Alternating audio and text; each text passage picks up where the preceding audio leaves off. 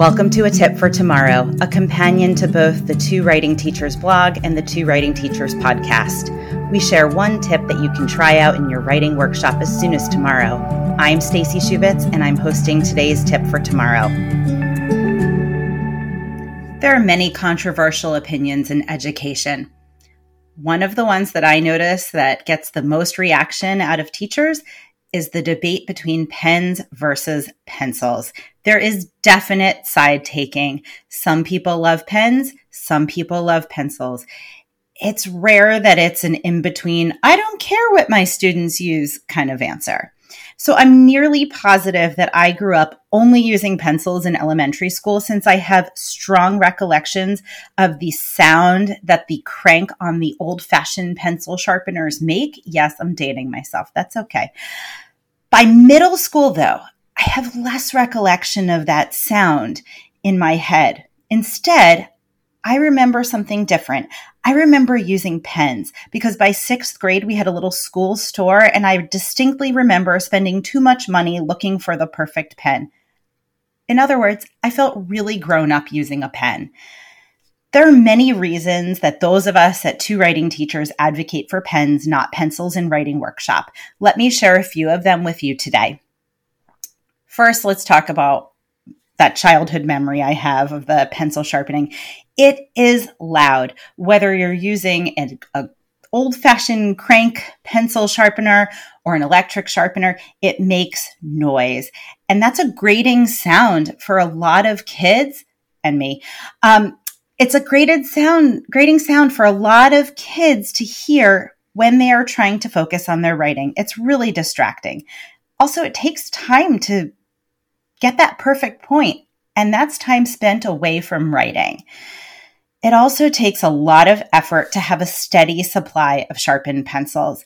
Be it a parent volunteer or a student job or you, there is manpower involved in having bouquets of sharpened pencils available in the classroom. So that's one reason. Another thing is there's a lot of erasing that goes on when you are having kids write with pencils. It tears the paper and it takes time away from writing.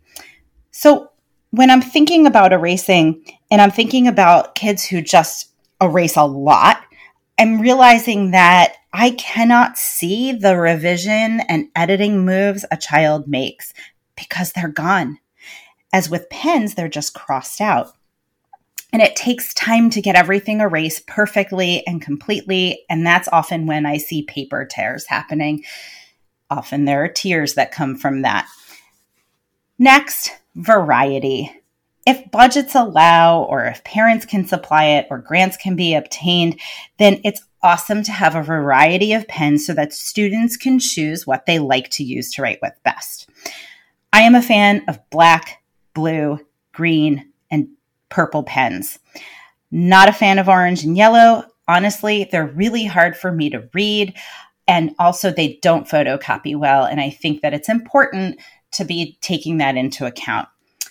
Then there are so many types of pens, and it's great to help kids find the one that works best for them, be it ballpoint, gel, rollerball, Flair, thin marker pens. There's so much out there. Flair pens are especially popular in the primary grades. Jenna Comarin, one of our new co authors, recently wrote a post about how she uses them in kindergarten. Beth Moore, Lainie Levin, and Betsy Hubbard have also sung the praises of Flair pens and pens in general throughout the years. And I'll link to all of those posts in the show notes. But when we're thinking about helping kids find a pen that works best for them, we want to think about how those pens move across the page. Some move easier than the others. Also, we want pens that tend to last longer so that we don't have to buy as many of them. Another important thing to keep in mind is the method to keep them working. So, do you want pens with a cap? Or do you want to have retractable pens in the classroom? Personally, I re- like retractable pens so that the caps don't go missing. But I know some teachers don't like them because of the clicking that some students do. They find that really distracting. If you're going to go down the pen route, I would definitely avoid the erasable pens. That defeats the purpose of providing students with pens. most teachers I know love pens and they have a particular type of pen they love.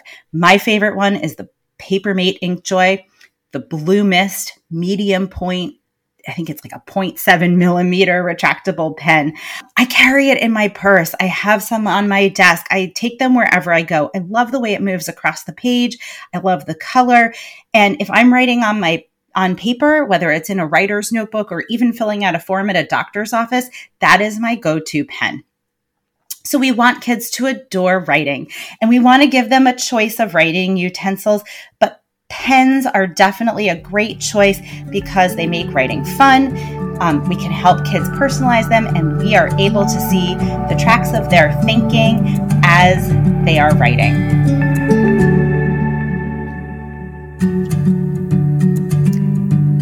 Thank you for listening to the Two Writing Teachers podcast. Check out the show notes for links to the items we mentioned in this episode, as well as ways to connect with us. For more about the teaching of writing, head over to the Two Writing Teachers blog at twowritingteachers.org. If you liked what you heard today, please share it with your friends and colleagues, post about it on social media, like, subscribe, and leave us ratings and reviews. Our music is by Lemon Music Studio. If you'd like to connect with us, email us at contact at twowritingteachers.org. Thanks again for listening. Let's teach, learn, and write on together.